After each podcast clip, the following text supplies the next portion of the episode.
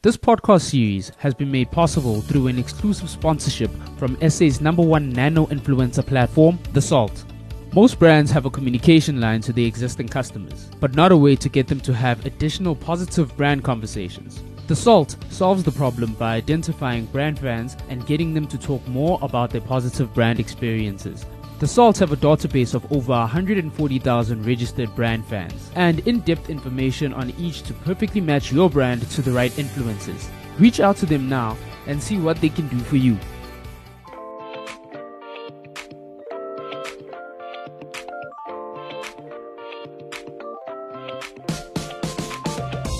Hi, I'm Gordon Muller. I'm the guru in the Doc and Guru podcast.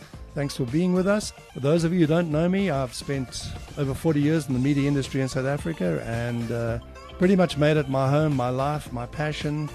I have other passions. Unfortunately, for my sins, I'm an Arsenal supporter and a Shark supporter. So we're going to do pretty much everything on the show as it pertains to media, marketing, and money. But we don't take jokes about Arsenal or the Sharks.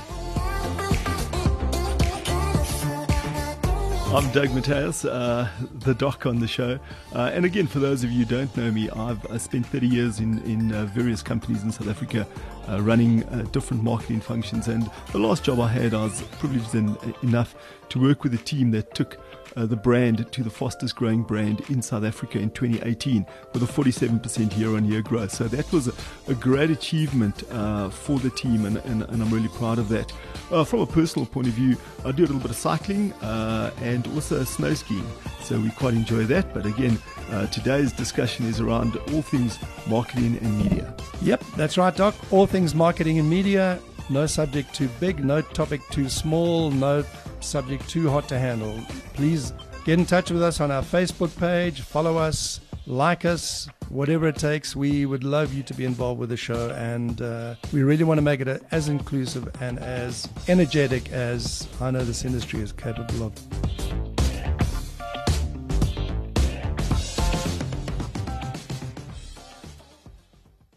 Morning, Doc. Good to uh, be in touch with you again. We've had a a little spell with me being away in a in uh, the game reserve, and I think you've been off surfing, whatever it is you Eastern Cape boys do in your spare time. uh, Gordon, actually, I was uh, I was in the bush as well, so it was quite nice to just get away. It's always nice to reflect, and yeah, you know, given where we are as a country, uh, we've obviously now opted for the Zoom route again, much like a throwback to last year. You know, we got quite used to getting back in the studio, but uh, I guess you know, being sensible we we will uh, remote today. So yeah, nice to nice and to yeah, yeah, chat.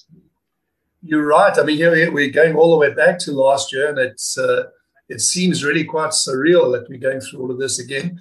Um, and speaking of last year, it's 12 months up, and we've got with us again today Jeremy Sampson, who is CEO of Brand Finance Africa, to talk about that incredible piece of uh, of insight into the marketing world, which is the brand finance uh, top 50 brands in, in, in South Africa again. So, Jeremy, thank you once again for the time.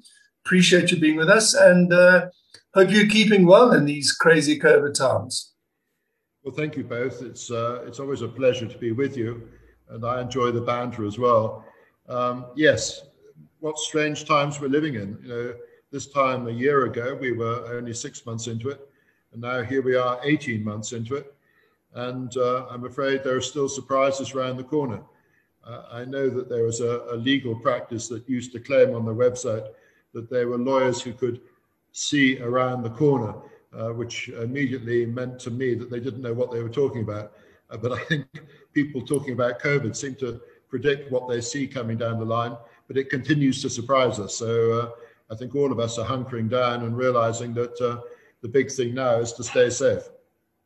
Yeah, and just uh, to our to our listeners out there, uh, patience with us. You've got the Luddites in charge of this the sound uh, soundboard today, so uh, I'm afraid this is like a smorgasbord of of opportunity for Doug. I mean, Doug, you're a deep seated uh, sort of desire to be a sound engineer. I can tell by the way that you're gazing fervently at that keyboard of yours. Yeah, good. I'm just making sure that I don't uh, touch my keyboard during the session, so that we don't switch off the Zoom. So we far prefer the high tech studio we used to. But, you know, uh, Jeremy, you made the point off air, and I think we've all made the point.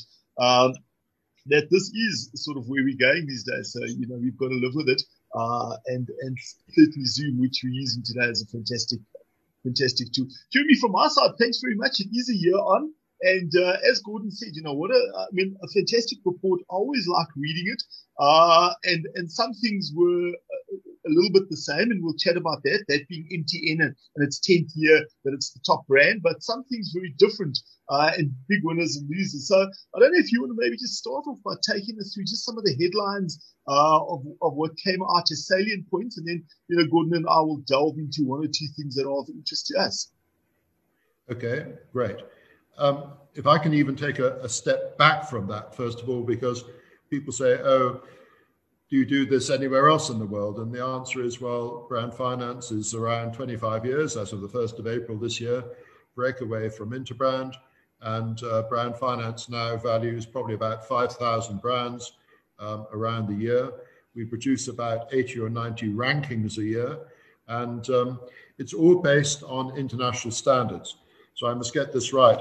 There's the international standard 10668, which is brand valuation. And then uh, another ISO came out on brand evaluation, which is 20671. So everything we do is based on those two ISOs. And in South Africa, we look at probably the top 100, 150, but then we only publish what we see as the top 50, top 50. And We've been doing this in South Africa now, probably, I wasn't involved in the beginning, but probably about eight, nine, ten years.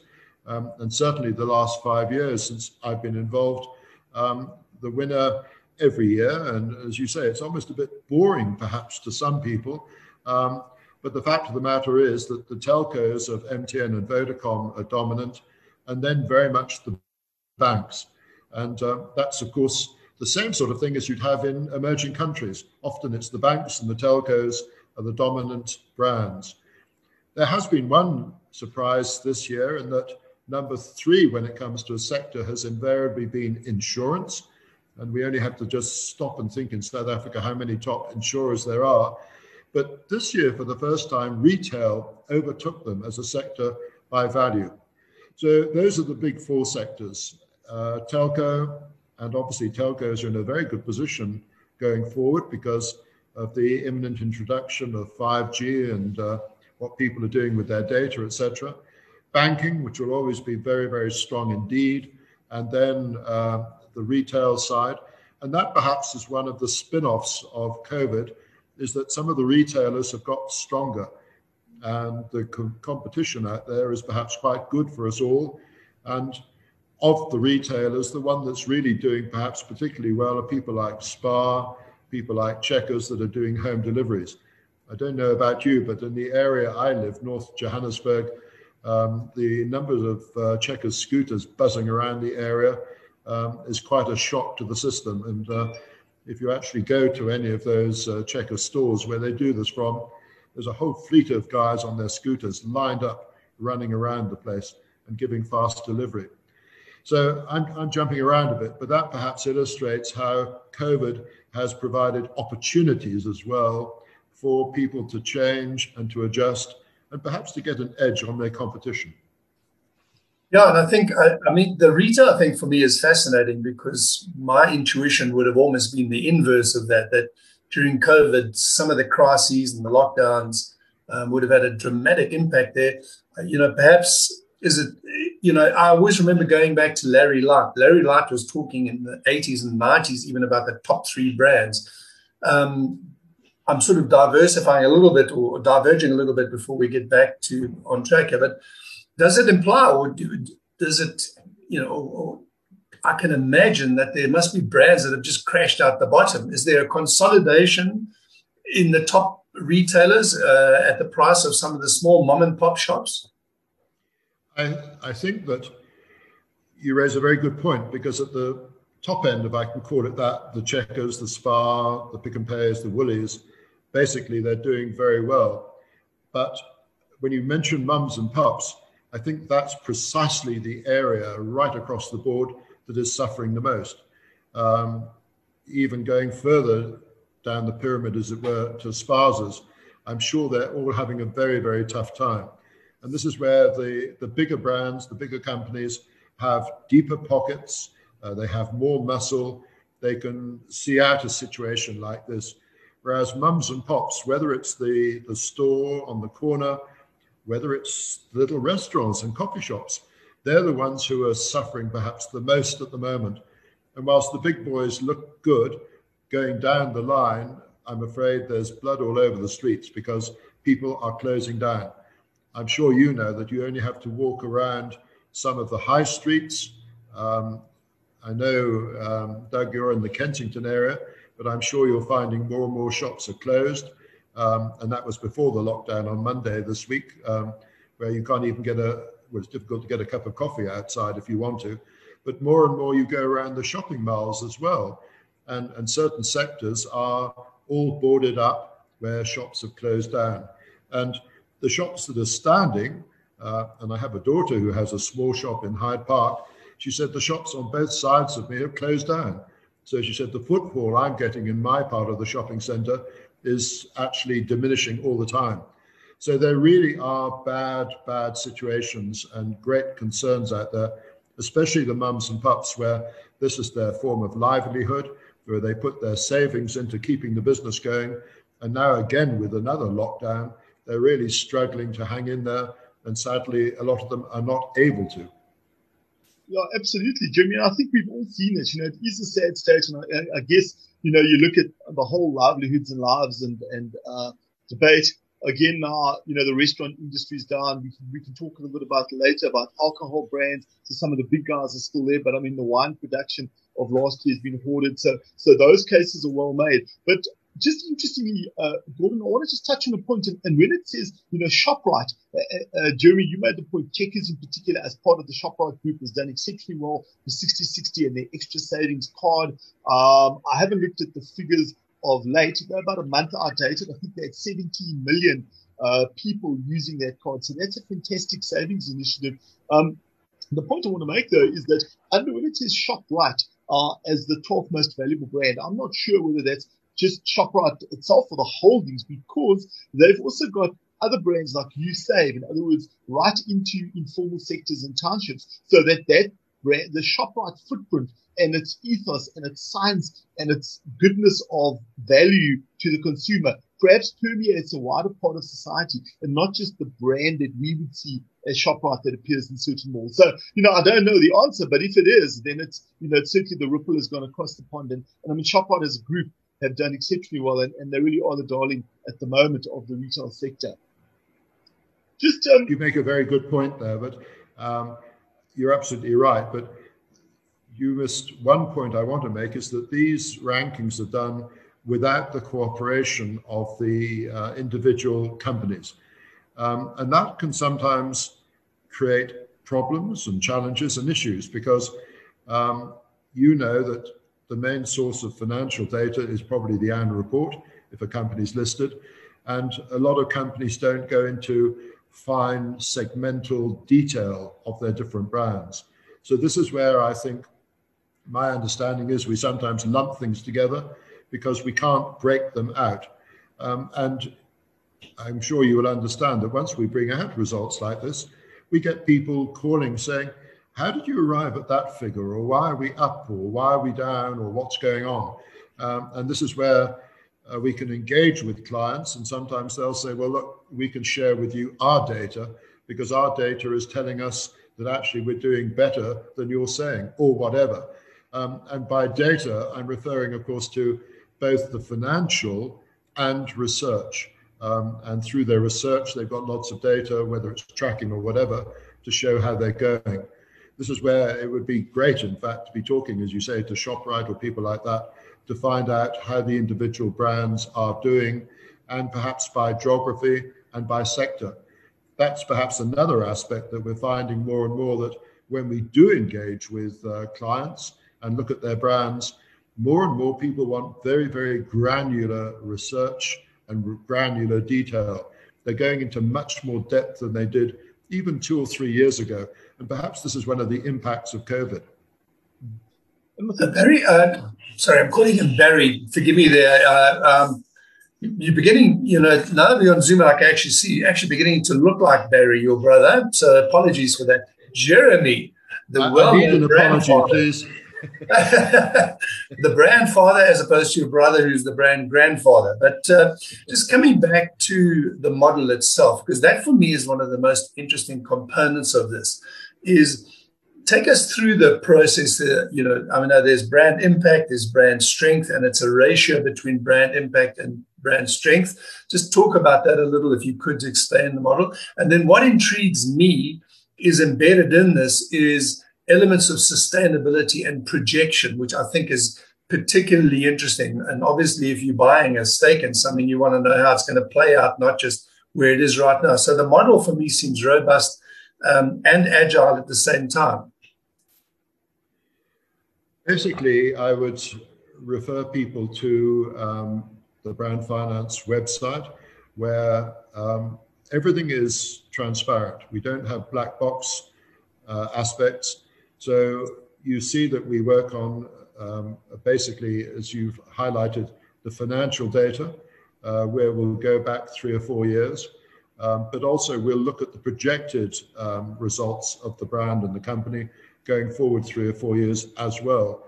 That's very important because sometimes when you look, especially at global brands, perhaps their future prospects aren't as good or as secure as their current results.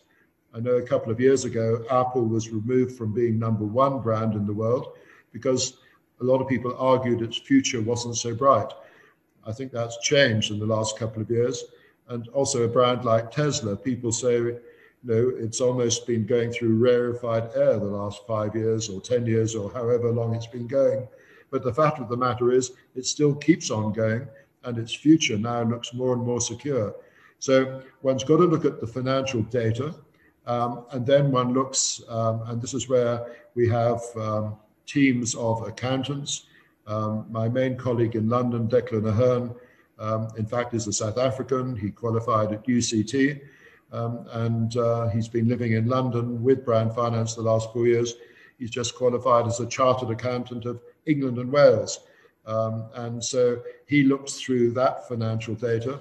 And then you have people like myself who come from the other side, if I can put it that way, of branding and marketing. Um, and you then have also insights and research people as well, so that one trawls through all that data and pulls it together. But you look at the discounted cash flow aspects, you look at the cost of capital, you look at all these financial metrics. And this is where, as I say, we're totally ISO compliant to the point that we do work with the big four auditors as well, and they're totally happy with the way that we work. Also, one must remember that um, sometimes when you value a brand, what's it being valued for? Um, you know, some people say, most people say, well, aren't you going to put it on the balance sheet? Well, you know, according to the accountants, you can't put the value of a brand on the balance sheet if it's homegrown.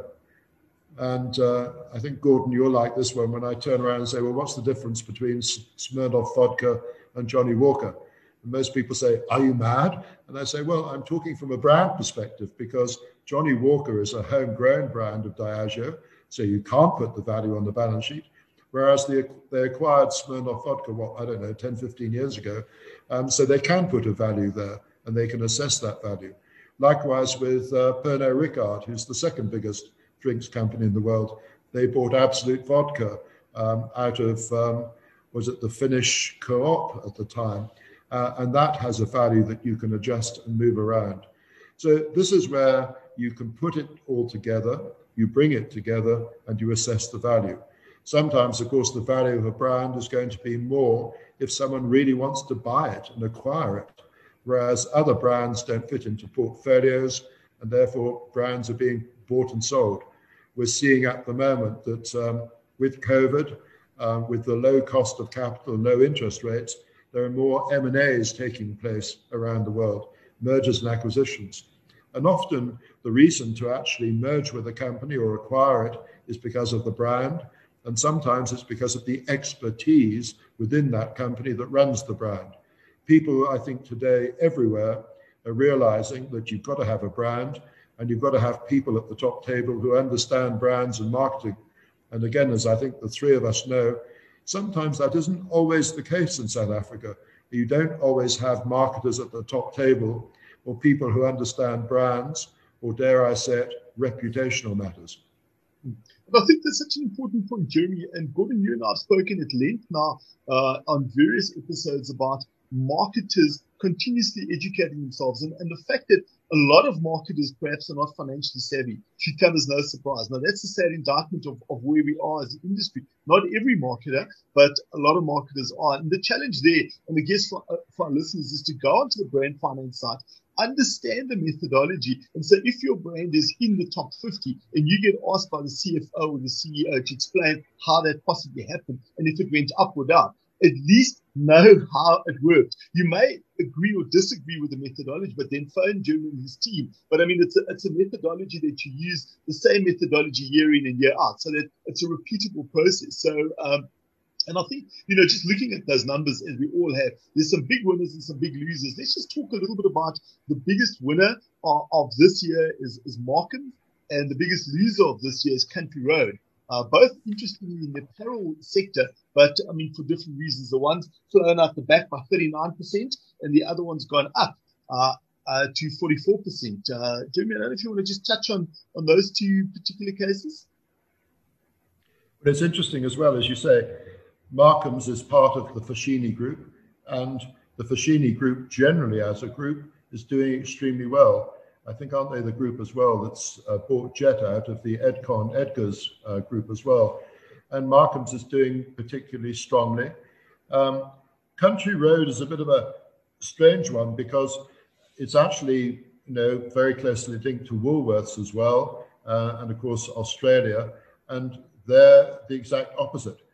And to be honest, this is where sometimes I mentioned earlier we're engaging with various companies to dig into the reasons why there's been this swing around and why you have these contrasts between these two groups. As you say, if you look at the main rising brands there, after Markham's, you get the Checkers and people like that, and Sanlam are doing very well, of course, and that's through acquisition throughout Africa. And the big losers, um, sadly, Cell C there, and um, and then you go down the line to Life, uh, which one would have thought at the moment would be doing very well and then you get to some of the beer brands. So there's quite a lot of movement. Um, and as we said at the beginning of this chat, sometimes people say it's boring. I know there's one top financial journalist in this town who doesn't like to look at the rankings. He said, oh, they won't change. Well, he's wrong. Uh, and this is where we can see movement. And we can see that the brands that are staying up strong and standing proud are the ones where they have good professional teams and they're investing still in their brands. I think that's another aspect that people argue at the moment that because of COVID, where do we cut the budget? Oh, well, we'll cut the marketing budget. Um, and that's usually the, the default position. Whereas we all know that, especially during these difficult times, you've got to maintain share of voice, share of market, the sort of share of market that you've fought so hard for over the years to build up. You don't want to just give it away. Whereas some people at the moment, we're finding are going very, very quiet. Um, and that, I think, is going to be their detriment going forward compared with others in their sector who are being very aggressive. We're coming back to retail at the moment. Retail and people like Checkers and ShopRite Group are being very aggressive out there, very strong, advertising a lot as well. And I think as a result, they're doing incredibly well, but they're in an incredibly competitive sector as well. And it's fascinating how I think they're feeding off each other and the competition between each other is improving the strength of the sector. Hashtag no filter. That's how this podcast is delivering real down to earth stories told by real people. For an influencer campaign that takes brand conversation to everyday real life situations, go check out thesalt.co.za. They are the undisputed experts in real influencer marketing. Yeah, I think for me it, it's it's fascinating, you know, and, and I'm trying still to get myself to differentiate my own mind between the brand value and the strongest brand. You know, as in kind of died in the ad man, my intuition is to play in the strongest brand space because I can I understand the the lexicon a bit better there. But I mean, kudos to MTN once again. I think for 10 years on the trot, the number one uh, brand in terms of brand value. But the interesting one for me in the movers and shakers space, eh, once again, is Capitec, uh, which uh, is the strongest brand. And there's a strong emphasis there on uh, reputation. Um, you've got three sort of key components of that reputational uh, perspective, which is um, ability to to meet customer needs, um, practice ethical and sustainable uh, you know, business, and and then just innovation. So those three elements congregate around um, making Capitec the strongest brand. So you know what what are they doing? You know in that area. My eye then falls to the next level down, which is the segments themselves. So, interestingly enough, in the sector reputation and trust area, the number one sector is shared between cosmetics and food. Number three, appliances. Number four, retailer. But some of the big, most valuable sectors, like banking and telecoms, which make up the number one, number two sectors in terms of value, are number 19 and number 20 in the trust and reputation space. What are banks doing right that they can increase value?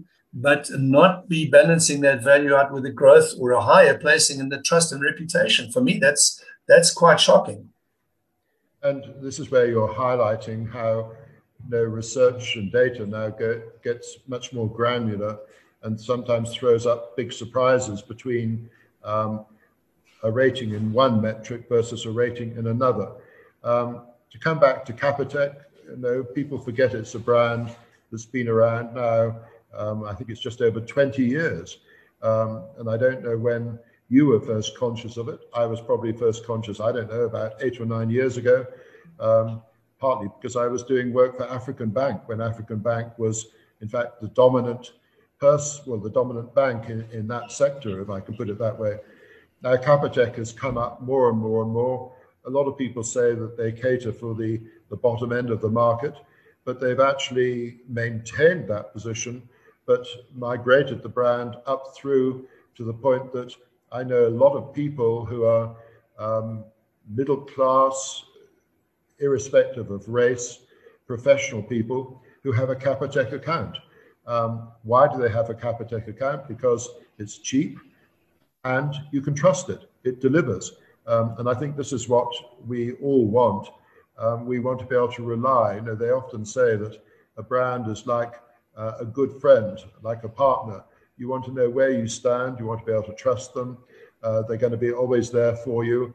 Um, if you buy something, it's always going to deliver. It's not inconsistent. So some people say, well, being consistent is being boring. No, it isn't. It's ensuring your position in a person's psyche. And I think Capitec has done incredibly well, and it's expanding. It's innovating all the time. Um, you know, a bank like uh, one of the really big four, if I can put it that way, FNB, been around, what is it, 150 years or so. FNB is innovating, and for a big beast, it's being very agile and uh, moving pretty fast. But it still can't beat Capitec. And this is where I find it fascinating the way Capitec has got huge trust, a huge following, stays relevant by expanding its services all the time. You know, it's gone into what mortgages, insurance, it's tying up with other organizations and companies. So it's adding on all the time the services, and it's really growing hugely as a financial institution based in Stellenbosch. Yeah, and I think you know you, have raised uh, some interesting points there about innovation in particular, and I know one of the, the themes in the report is that innovation for innovation's sake can actually be counterproductive that innovation that counts positively on, on the scorecard is innovation which is designed to meet customer needs. And if I look uh, at a Capitec and I look at an FNB, I think the innovation is directed at, at customer outcomes. Um, and you know, perhaps unlike a Discovery Bank, which might have been innovation for the sake of innovation, you know, a little bit like Windows 11. Those of you who've been watching your laptops going into the wheel of death for the past week is a desperate attempt by Windows to fix all those things which are never broken in the first place. Um, but just coming back to strongest brand, I'm going to hand back to, to the doc. Um, Capitec, number one strongest brand, F, and number two, four, uh, yeah, four and five, Vodacom and MTN, so all out of the big sectors. But there's the sleeper, Doc. You you kind of um, I think referenced it a little bit earlier. Um, Carling Black Label. There's got to be a marvelous story in there somewhere. Well, I, I think it's interesting how um, in South Africa we were the land, weren't we, of Castle. Um, you know, you think back to um, 26, 27 years ago when SA Breweries produced, was it 97% of all the beer in the land, and most of it was Castle. I think Lion had just disappeared. Um, and then they had Carling Black Label, they had Hansa, um, they had Olsen's, I think. Oh, there was that from someone else. And Carling Black Label has been positioned, as you know, over the years, almost as uh, the blue collar beer, as it were, often beamed at the uh, black community. Um, and as we know, in the rural areas, the black communities still might have cloudy beer, sorghum beer. And this, I remember talking to the marketers and the research people at SAB, they said, well, you aspire to drink a clear beer, um, and uh, perhaps at the end of the week or the end of the month, you're running out of money, so you revert back to cloudy beer. But the beer that they were positioning then for that market was Carling Black Label, and it's been consistently marketed.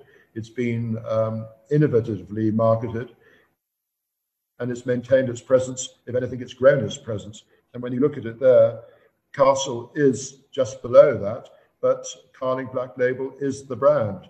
Now we're seeing more and more in South Africa as well the impact of Heineken. Now Heineken, after all, owns Windhoek, and Windhoek is an extremely strong beer, positioned about Reinheitsgebot, the pure beer positioning. And now we have um, Heineken talking to Distell. Uh, whether that's come, going to come about or not, we'll have to see. But Heineken is growing its footprint more and more.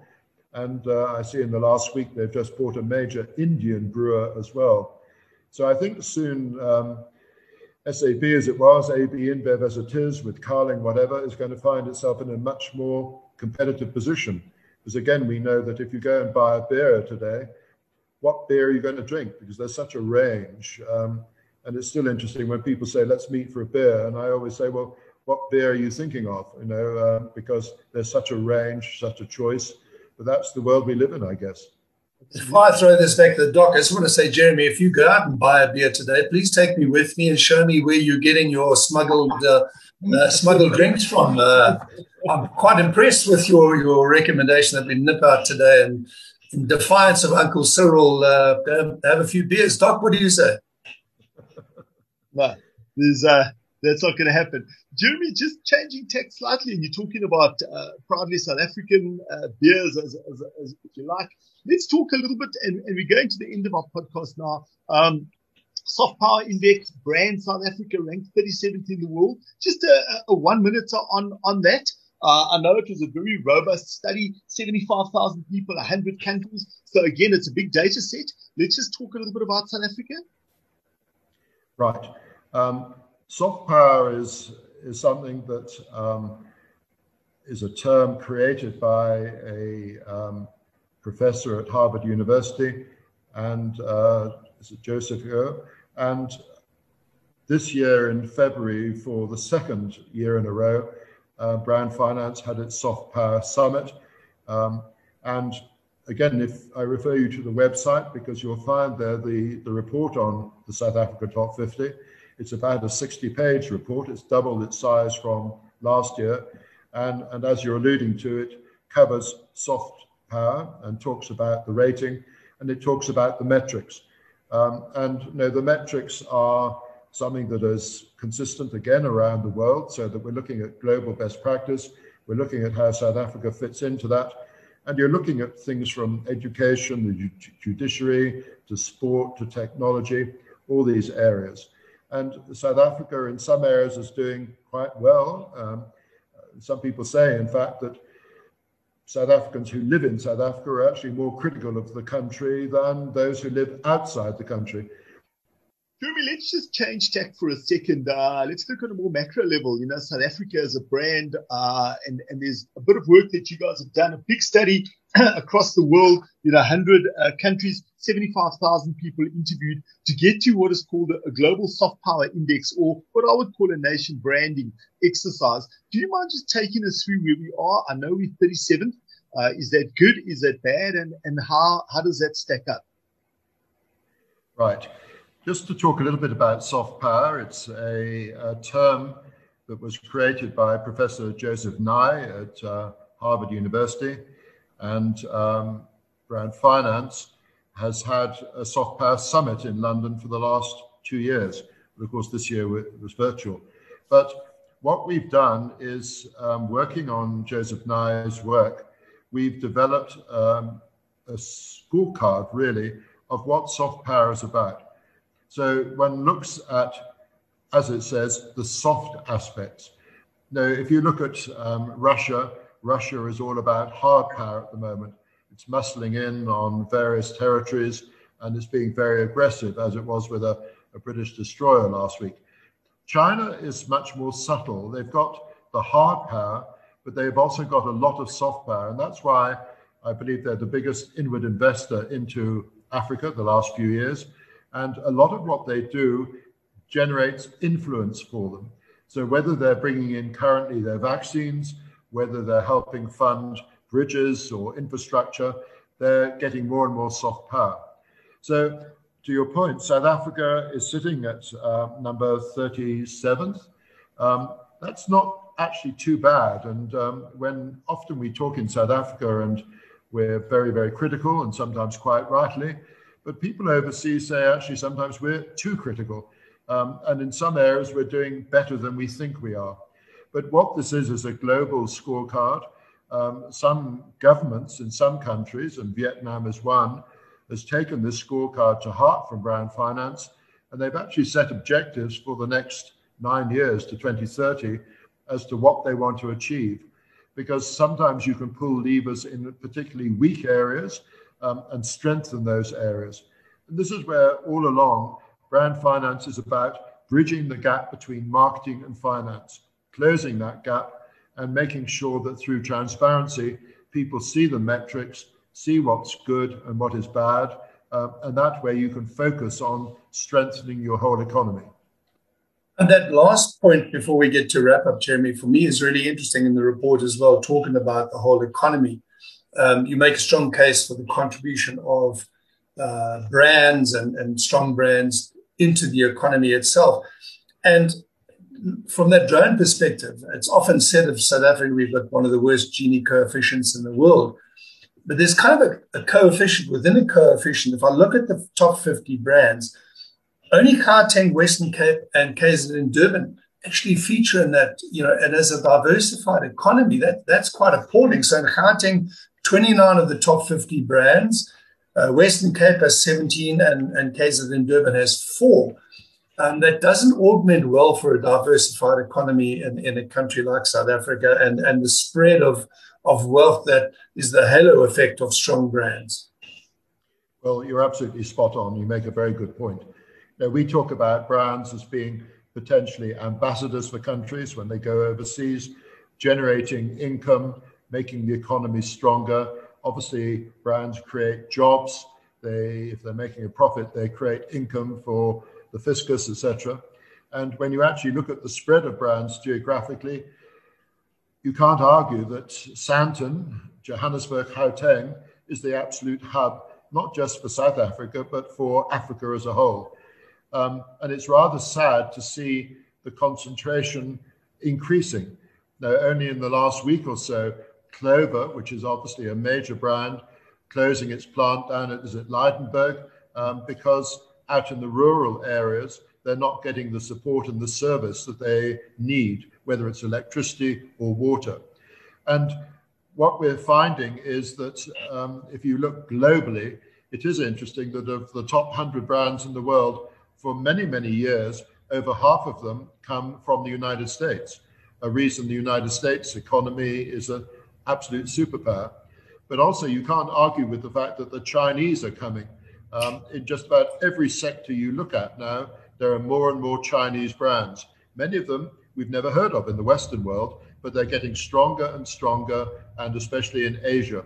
So, what we're trying to do through brand finance is bring uh, a greater awareness of the power of brand, the potency of brand, and the potential of the brand, and then measure it so that it can be compared on a global best practice basis.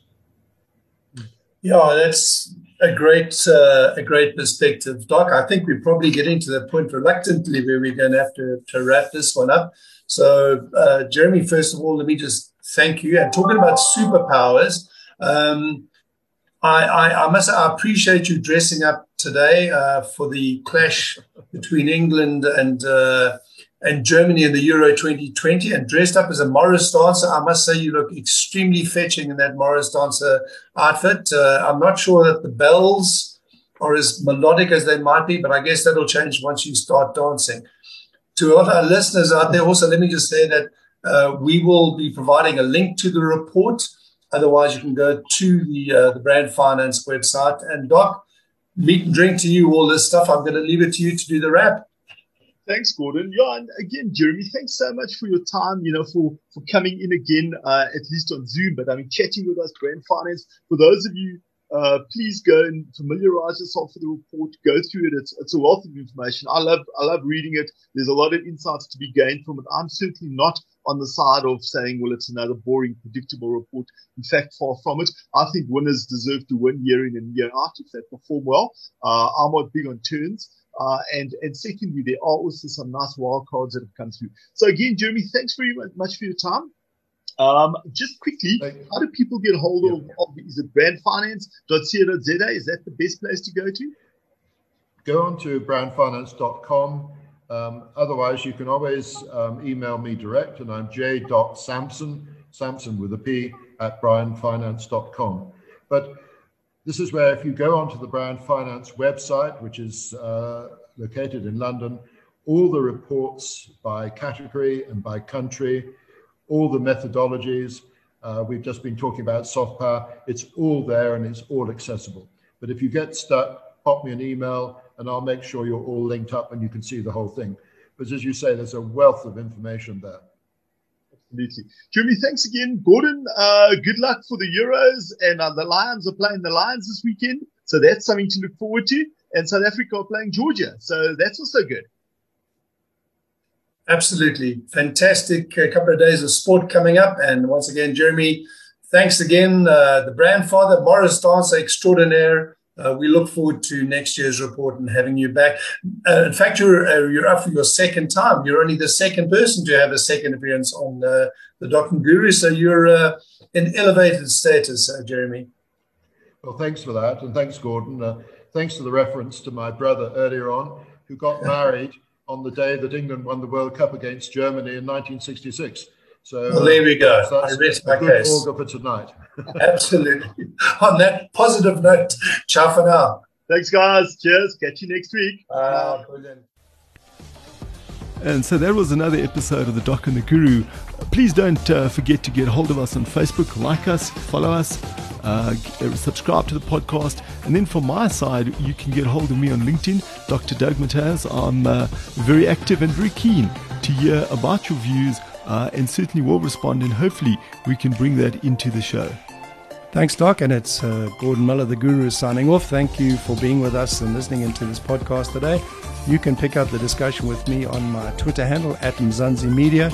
And I'd love to engage with you on any of the issues that we've taken on in the show. And take us at our word. This is really going to be an open forum. There are no subjects that are taboo. And we'd love to have some of the younger, more under listened, if that's the correct phrase, uh, voices to join us uh, in this discussion. Thanks for your time. This podcast series has been made possible by The Salt, the influencer company that turns influence into affluence. In the same way that information is presented in this podcast in a relatable and authentic way, The Salt gets your customers to tell their real brand stories to their community. Go to thesalt.co.za to learn more about how The Salt can help you grow your business.